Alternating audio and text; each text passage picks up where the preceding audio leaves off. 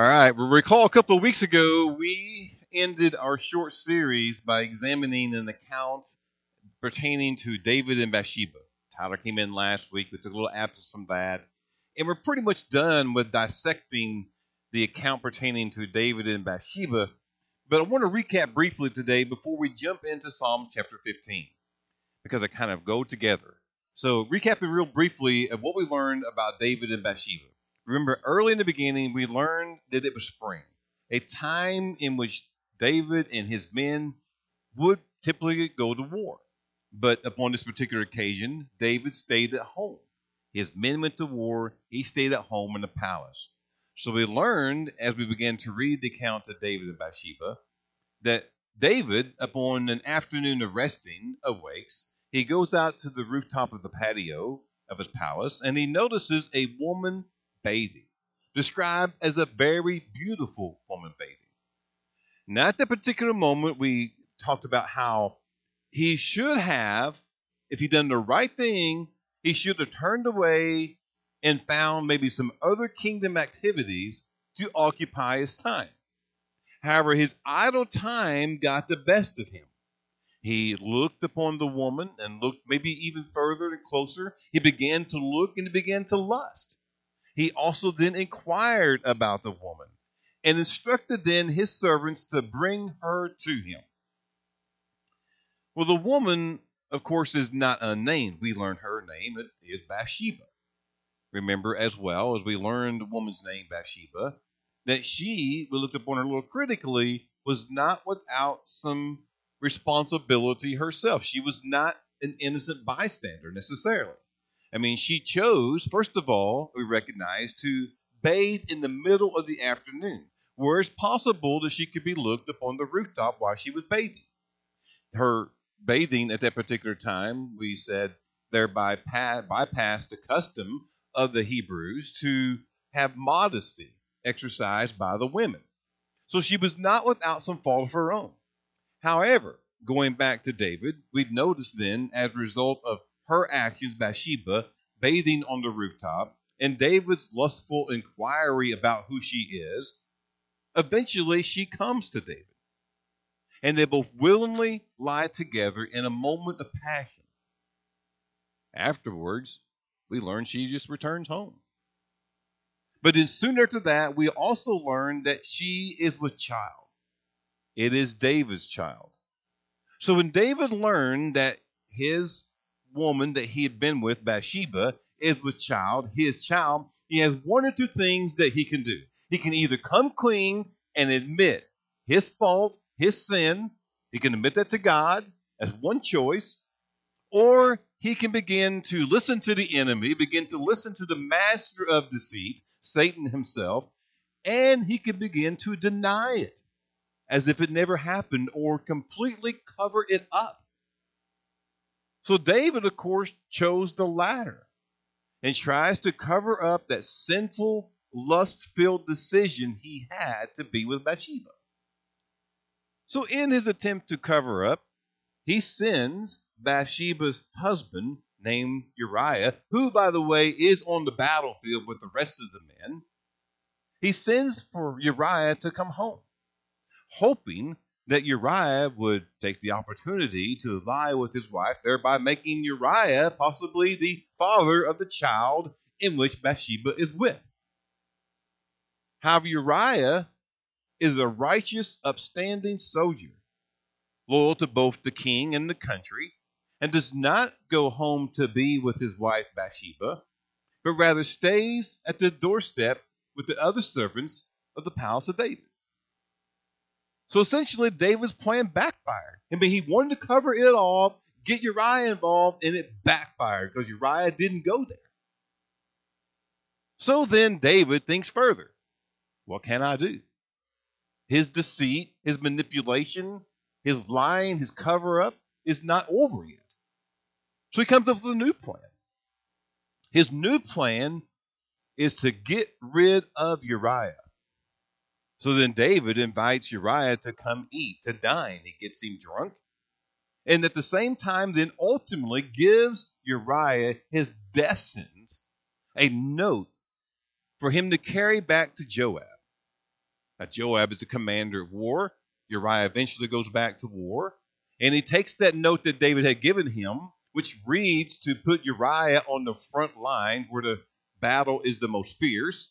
Joab reads the note, puts, sure enough, Uriah in the fierce battle. And of course, Uriah eventually dies, along with many other innocent men in the battle. In all that, it was an ugly scenario that just kept getting worse and worse and worse. It demonstrated how one sin can have a domino effect. The initial sin of adultery results in a continuation of bad choices, bad decisions, and sin after sin after sin that ultimately ruined and affected many lives. The entire account that we dissected over three weeks revealed for us that sin always bears consequences, often impacting the lives of innocent bystanders. We had mentioned at that moment that it reminds all of us, the account itself reminds all of us that every action we have, really good or bad, always has a consequence.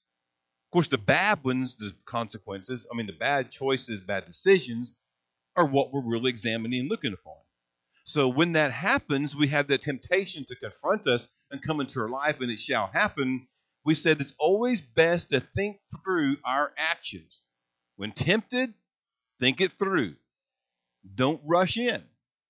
Proverbs 14, 16 says, The wise are cautious and avoid danger. Fools plunge ahead with reckless confidence. So, yes, fools rush in, and it often leads to regret. Not only can it be regret, it can also lead to unhappiness and to sorrow. So, what should we do in our lives then, the question for today, to avoid a scenario like what happened with David? I mean, that's the question we focus on today as we get into Psalm 15. The psalm we're going to find today provides direction for how we can avoid falling into a similar trap. Now, mind you, our trap we have in life may not be precisely like David's, and that it falls into adultery, but nonetheless, we a lot of times will still fall into the trap that the master of lies has set for us. So then, leaving behind the story of David and Bathsheba, we turn to a psalm. A psalm that is written by David. A psalm that points to how we can avoid the allurement, avoid the enticement of our enemy a psalm that offers us the, eh, the advice of how we shall live. Psalm chapter 15, five verses. Stand with me this morning if you're able to, as we do so to honor the reading of the word. And we find Psalm chapter 15, the five verses, saying this. First of all, recognize it says a psalm of David. He says, O Lord, who shall sojourn in your tent? Who shall dwell on your holy hill? And then it seems to answer. Verse 2 He who walks blamelessly and does what is right and speaks truth in his heart, who does not slander with his tongue and does no evil to his neighbor, nor takes up a reproach against his friend, in whose eyes a vile person is despised, but who honors those who fear the Lord, who swears to his own hurt and does not change, who does not put out his money at interest, and does not take a bribe against the innocent. He who does these things shall never be moved. Father, we come to you in presence today, Lord, having read your word. And we pray today, Lord, as we move to a message today to tell us how to avoid the snare the devil traps for us. That us, Lord, recognize that there is a way in which we can say no to the enemy. A way in which we shall live. A way which we shall live that others can see. There is definitely something different about us. So we invite your spirit today then to lead and to guide and direct us here this morning. We thank you in advance for what shall happen here today. In Jesus' name we pray. Amen.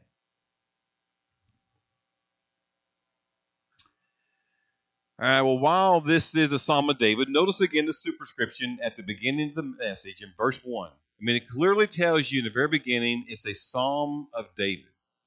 But it's interesting then, as we learn that this is written by David, that in dissecting an account that we did for multiple weeks of David and Bathsheba, that David never followed his own advice. Now, we'll never know completely why that is so. But nonetheless, this psalm points us to a method of staying true to God and withstanding the enemy's constant pursuit. The psalm, in essence, reveals how we shall live, which is indeed a topic worth discussing, especially in light of the way culture and society today is living. So, then, with that, let us return to the text and review the psalm and discover how we shall live and how we can avoid the entrapment of the enemy. And we can take Psalm 15, which is not at all a long text to consider. Five verses. We can take those five verses, begin to summarize what David is offering here for advice, place it into our lives, and find two things that we should be doing. And they are this. Number one, simply obeying God's precepts. I mean, his instructions, his guidance, his teachings, his, his training, his principles. We should be obeying God's precepts, essentially his word. And the second one, then, just like it, or similarly to some extent, is trusting God's promises. Two things that we can summarize from these five verses that we should do to avoid the entrapment of the devil and how we shall live is obeying God's precepts and trusting God's promises. Let's take some time to expand upon each of them. Again, the first one is obeying God's precepts. So notice we go back to the text, right after it tells us that the author, the superscription, there is a question or questions. And noticeably, it's like David is asking the questions. He says, O Lord, who shall sojourn in your tent? Who shall dwell on your holy hill? Now, it's worth pointing out here that David, as the author, is asking God, Who shall dwell in your presence? I mean, his presence, God's presence, indicative that it says, Sojourn in your heart or in your tent and dwell on your holy hill. I mean, it's telling us then that David wants to know who can dwell within the presence of the Lord. David then writes the answer, which we're going to get back to in just a moment. But before we do so, in verses 2 through 5, a quick explanation of why maybe David asked in this particular manner. So then notice while David, again, according to the superscription, is the author, that removes any debate that David is the author of the psalm. The context in which he's writing is a matter of debate. So there are what scholars find two possibilities. One possibility in which the context of which David is writing the psalm it suggested that he did so after he successfully brought the sacred Ark of the Covenant to Jerusalem. The Ark of the Covenant and all of its details are written in 2 Samuel chapter 6. But bringing the Ark of the Covenant to Jerusalem was a very serious, somber, solemn occasion. So it's quite possible that David wrote the particular psalm we're examining this morning to establish what kind of conduct should be expected of those who come to dwell within the midst of God. That's one possibility upon the Ark of the Covenant come back to Jerusalem for people to dwell in the midst of God. The second possibility, which maybe is even more suggested by scholars, is real, is that it pertains to when David wrote the psalm when he became king of Israel. After the death of Saul, most people believe that David immediately became king of Israel. However, that is not entirely true. Yes, David became king, but he became the king of Judah. The king of Israel at that moment was Ishbosheth. In 2 Samuel chapter 2, we learn this. It says, Abner, the son of Ner, commander of Saul's army, took Ishbosheth, the son of Saul, and brought him over to Mahanaim and he made him king over Gilead and the Asherites. In verse 10, it says, Ishbosheth Saul's son, was 40 years old when he began to reign over Israel. He reigned two years, but the house of Judah followed David. So notice the very first king after Saul, we so often think, yes, it's David, it shall be. But the immediate king by the people presented for Israel was Ishbosheth. Now, in the passing of time, a battle begins to ensue at Gibeon that results in Ishbosheth's death. Actually, read the text later, you're going to find out he was assassinated. But upon Ishbosheth's death, the men gather then and make David king over all of Israel and Judah. In 2 Samuel chapter 5. Then all the tribes of Israel came to David to Hebron and said, Behold, we are your bone and flesh. In times past, when Saul was king over us, it was you who led out and brought in Israel. And the Lord said to you, You shall be shepherd of my people Israel, and you shall be prince over Israel. So all the elders of Israel came to the king of Hebron, and King David made a covenant with them at Hebron before the Lord, and they anointed David king over Israel. So, yes, David does become the king. So, one possibility the scholars suggest that when this psalm was written is during this time when David was becoming the king of Israel. So, then afterward, when David assumed the throne, he then made Jerusalem the site of his residence but not only his residence, but regarded Jerusalem, also known as Mount Zion, the holy hill, as referred to in the psalm, the tabernacle, as the sanctuary of God, the place in which God dwells. So then, David, having desire in his heart to know God better and to be in fellowship with him, asks the question that we find in verse 1 he says, O Lord, who shall sojourn in your tent? Who will dwell on your holy hill? Notice the essence of the question was not only to establish the conduct of those who desire to come in the presence of God, like David was wanting to do, but also then established how we shall live. It's how we shall live, how we can avoid the entrapment of the enemy. So then there's the question that we must answer for today. Having heard that, the question is, how then shall we live? In modern day, should we be living any differently than what is suggested in Psalms 15? Does this psalm truly tell us how we can avoid the entrapment of the enemy? For that matter, what is the standard of conduct? Do we have a standard of conduct to come within the presence of the Lord? Those questions are asked toward the text, and we get an answer. That yes, the answer is that we must obey God's precepts, His teachings, His principles, His guidance, His instructions. Notice in the verses, it tells us specifically by the words of David as he's asking the Lord the things we should be doing to avoid the snare of the enemy, but also how we should be living. In verse 2, he said, We should live blamelessly he who walks blamelessly. And we're going to find blamelessly does not mean perfection. Not one of us in here are perfect in any way. I know I come rather close.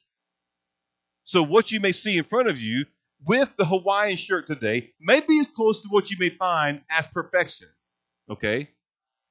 But none of us are perfect in any possible way. So, we're blameless. We live blamelessly, which we'll expand upon in a moment. But he tells us we must walk blamelessly, do what is right, speak truth in your heart, speak honestly. He says in verse 3 we should not be gossiping, does not slander with his tongue. We don't use cursed language. We do no wrong to the neighbor, do no evil to him, or take up reproach.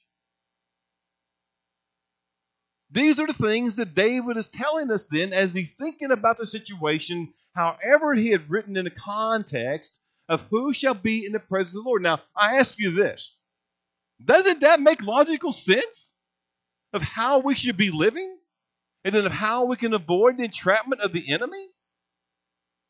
To try to live as holy and blamelessly as I mean, we know this is not going to be sinless and perfect. But shouldn't we striving to be as blameless as possible? As holy as we can be to imitate God? Shouldn't we not want to be slanderous people, always talking bad about somebody? Or using language do we know we shouldn't use? Gossipy? I mean, should we not want to make harm to our neighbor? Not literally the neighbor, but we know literally then to other people. I mean, isn't that the logical answer of how we should be living? I mean, as Christians, we should be set apart, noticeably different. We should be living what is called above reproach, which is simply holy and blameless. And this is not new stuff. I mean, Paul also echoed this in his Ephesians letter to the believers at the church at Ephesus in chapter 1, verse 4. He says, Even as he chose us in him before the foundation of the world, that we should be holy and blameless. Some translations say above reproach before him. We should be holy and blameless above reproach before him. Which, if you want to paraphrase or reword that, it basically means that our conduct as believers, as Christians, as we walk through this ugly society that we're living in, that's willing to accept almost anything, our society would nearly accept the actions by David and Bathsheba. Our society today would nearly find there's nothing wrong with that. That's just part of everyday life. So as we walk through that kind of ugly society that we're in, you could rephrase what David is saying here and what Paul is suggesting that our conduct on a daily basis should not discredit or disgrace the love of Jesus Christ and the sacrifice he made for all humanity.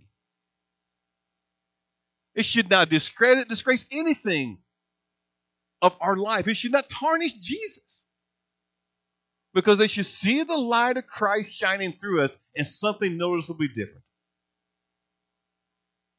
John Calvin stated the Christian, our, we're Christians, are believers, that our conduct should be the highest character, avoiding those sins that give man or woman a disgraceful name that stains our reputation, in essence, above reproach.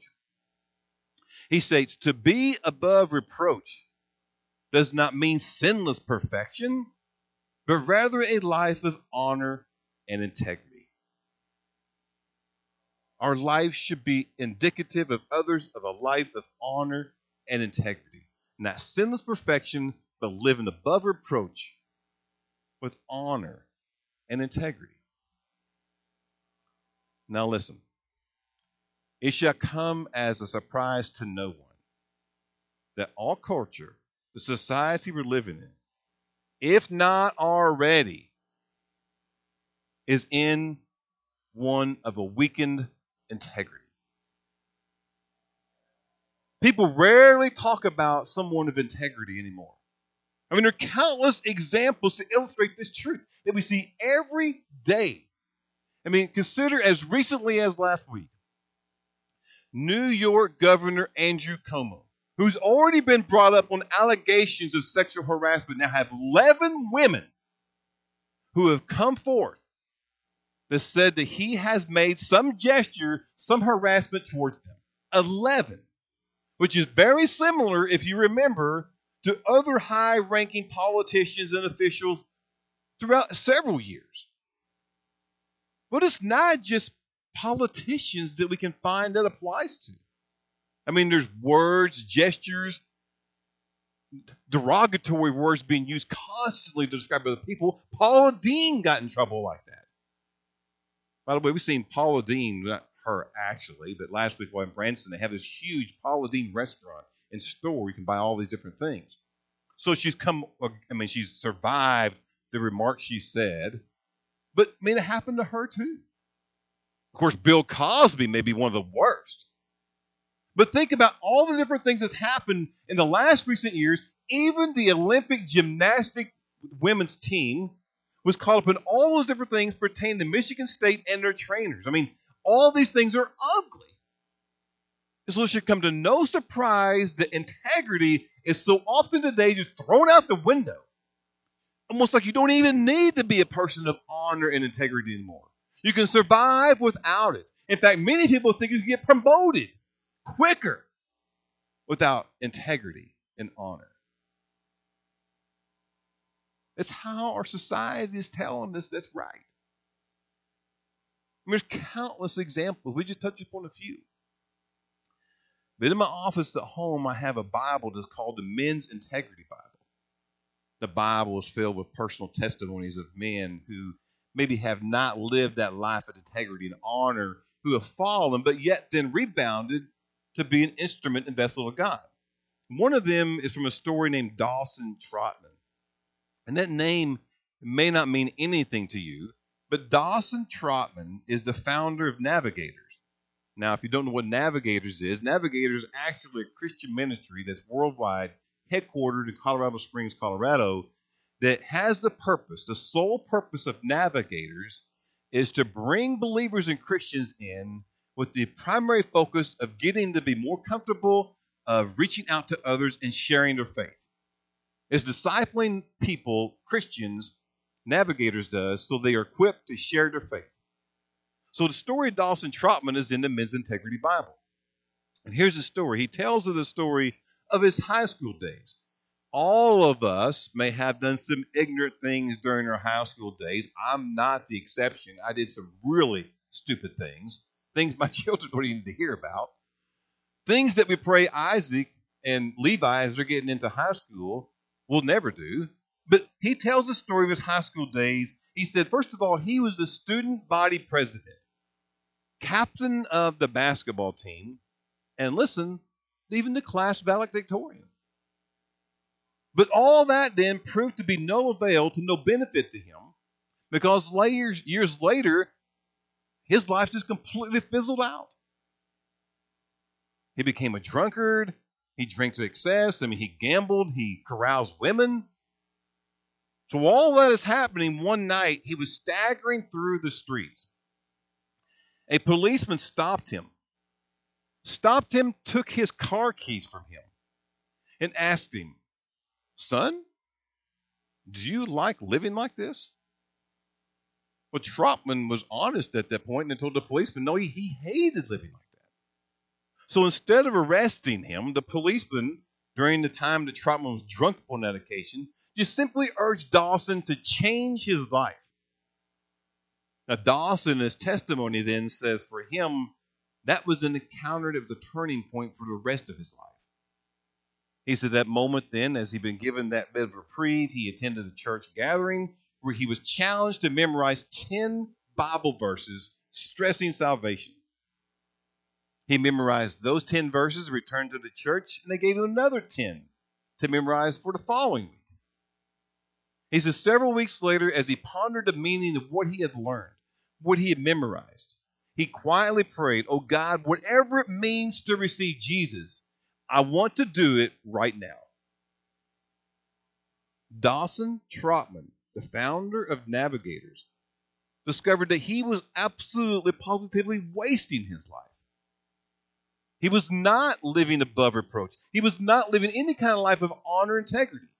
And he changed his way, recognized that, yes, that is the way in which we should be living.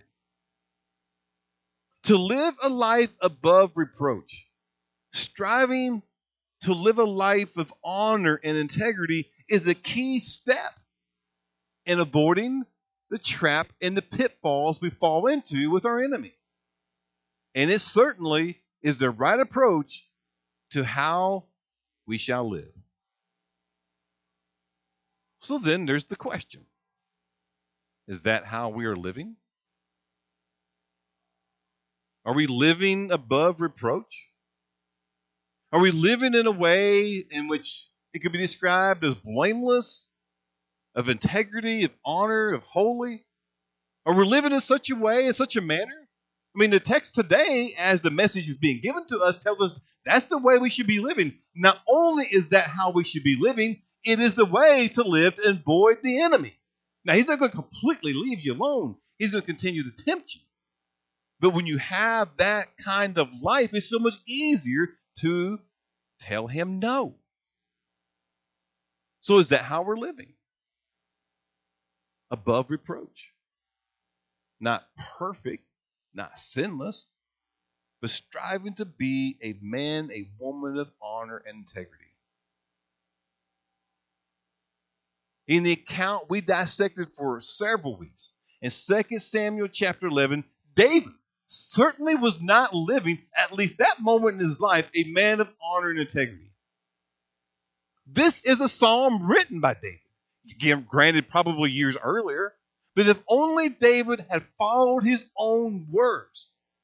As he got up on that afternoon, took a stroll to the rooftop, looked up on the horizon, seen this woman bathing, if only he had followed his own advice. I mean, if he had the story of Bathsheba and David together, would have been one of illustrating the way to overcome the enemy. I mean, the snare he throws in front of us has been a way to overcome that. It's been a great illustration to show that's how we overcome that, rather than how it falls to be repetition of sin and bad decision after bad decision.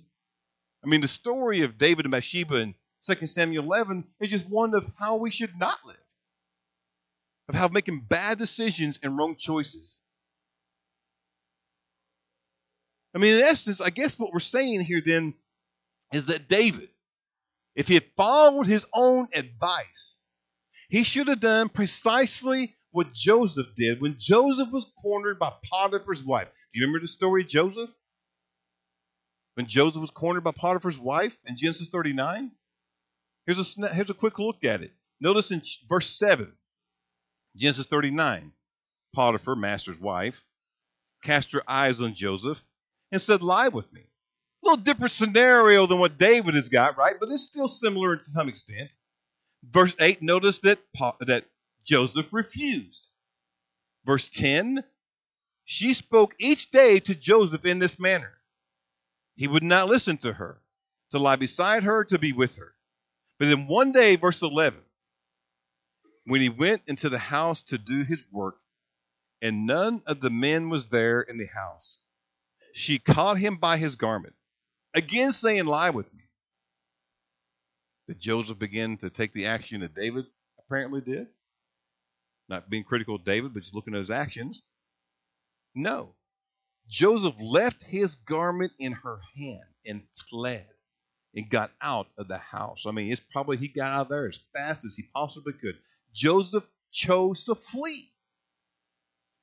David, when, when Satan played the trap and the snare was set, David chose to indulge. And once he did, the situation became really intense and very complicated. And once it became complicated, David's choice was to completely deny it ever happened and cover it up the best he could.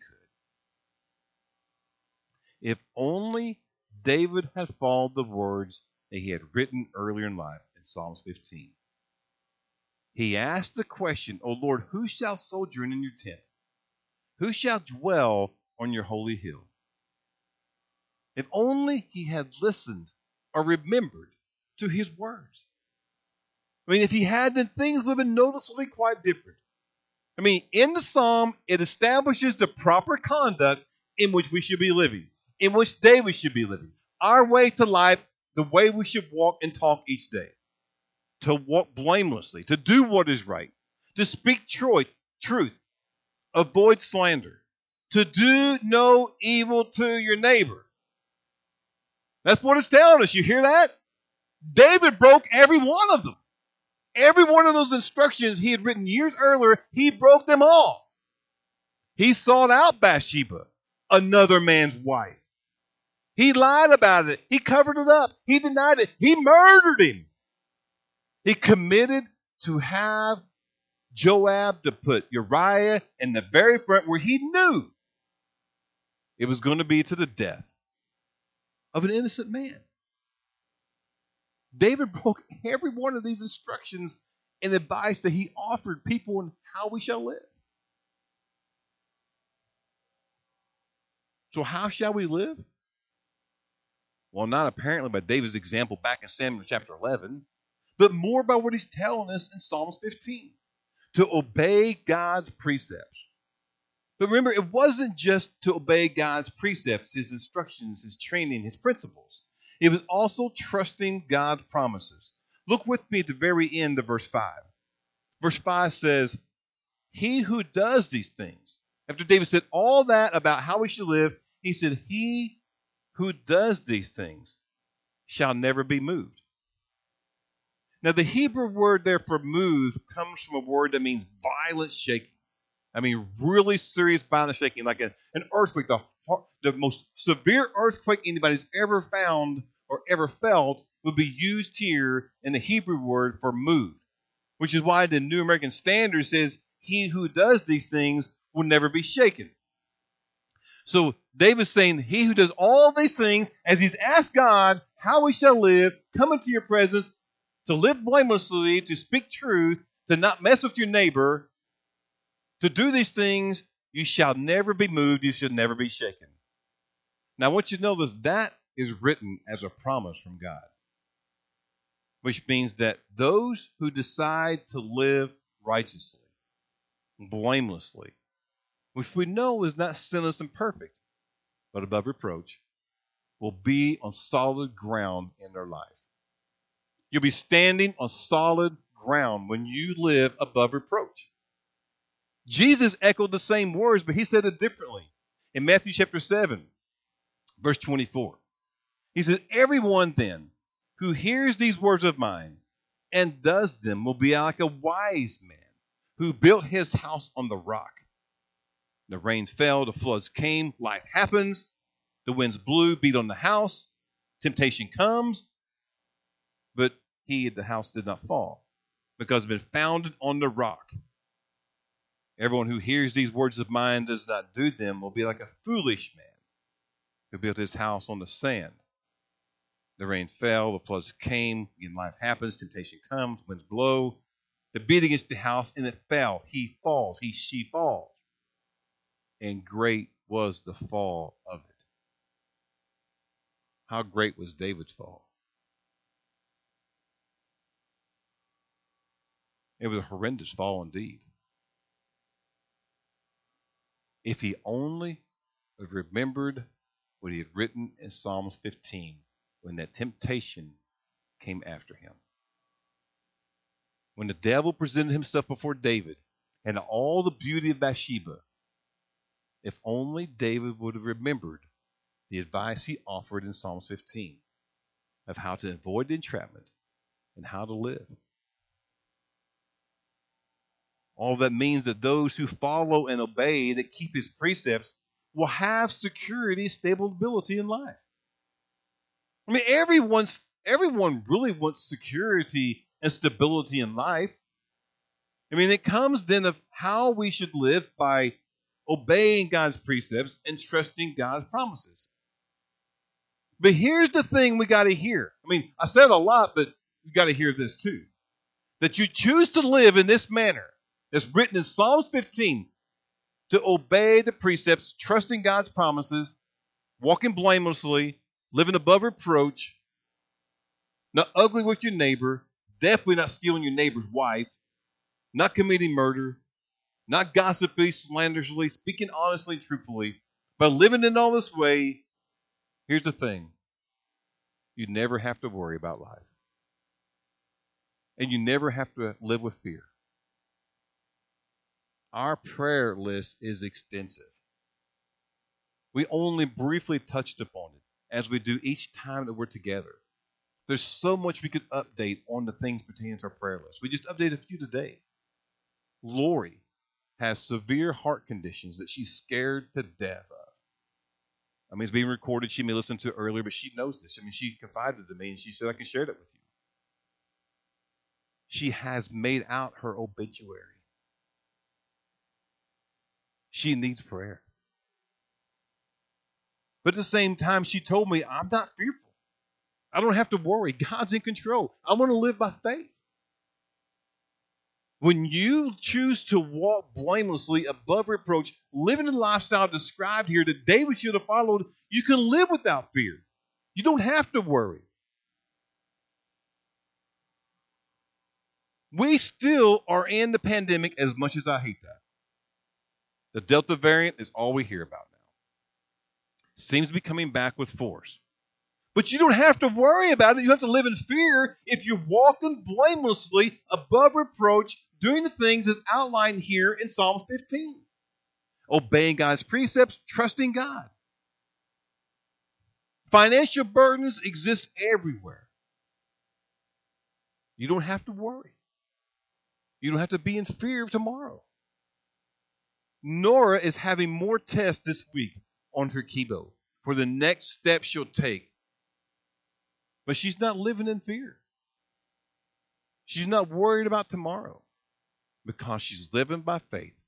She's keeping God's precepts and she's trusting God's promises.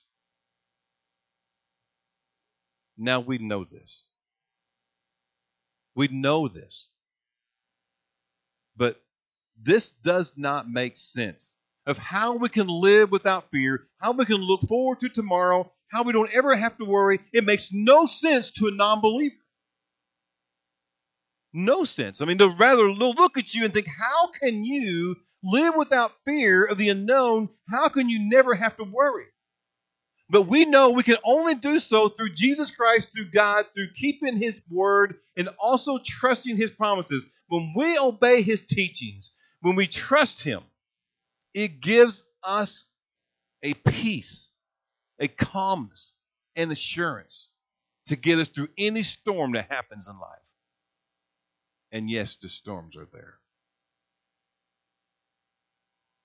So today we have this message because what all of us, if we have not done yet so, to choose to live by obeying and trusting. Father, Lord, this message today is one that we take to heart. And we thank you for providing it for us and for giving it to us, Lord. I do pray to all of us who are collectively together, recognizing that many women, many men on our prayer list are in desperate need. Lord, we pray each week that you put your healing hand upon them. And I even do so again now, Lord. Pray that you'll be with each and every person. We don't recall them by name each week, Lord, but you know exactly those people who are, are on our heart that are crying out for help. We pray, Lord, today that you provide that for them, but also for us. Lord, that we can be here today and receive this message to know that there is a way we can live righteously, blamelessly, above reproach. And it's by only obeying you and trusting you. So, Lord, today we position ourselves to do so. We thank you for how this message directs us in the way we shall live. And let us today commit our way to you. We thank you for Jesus. It's in his name we pray.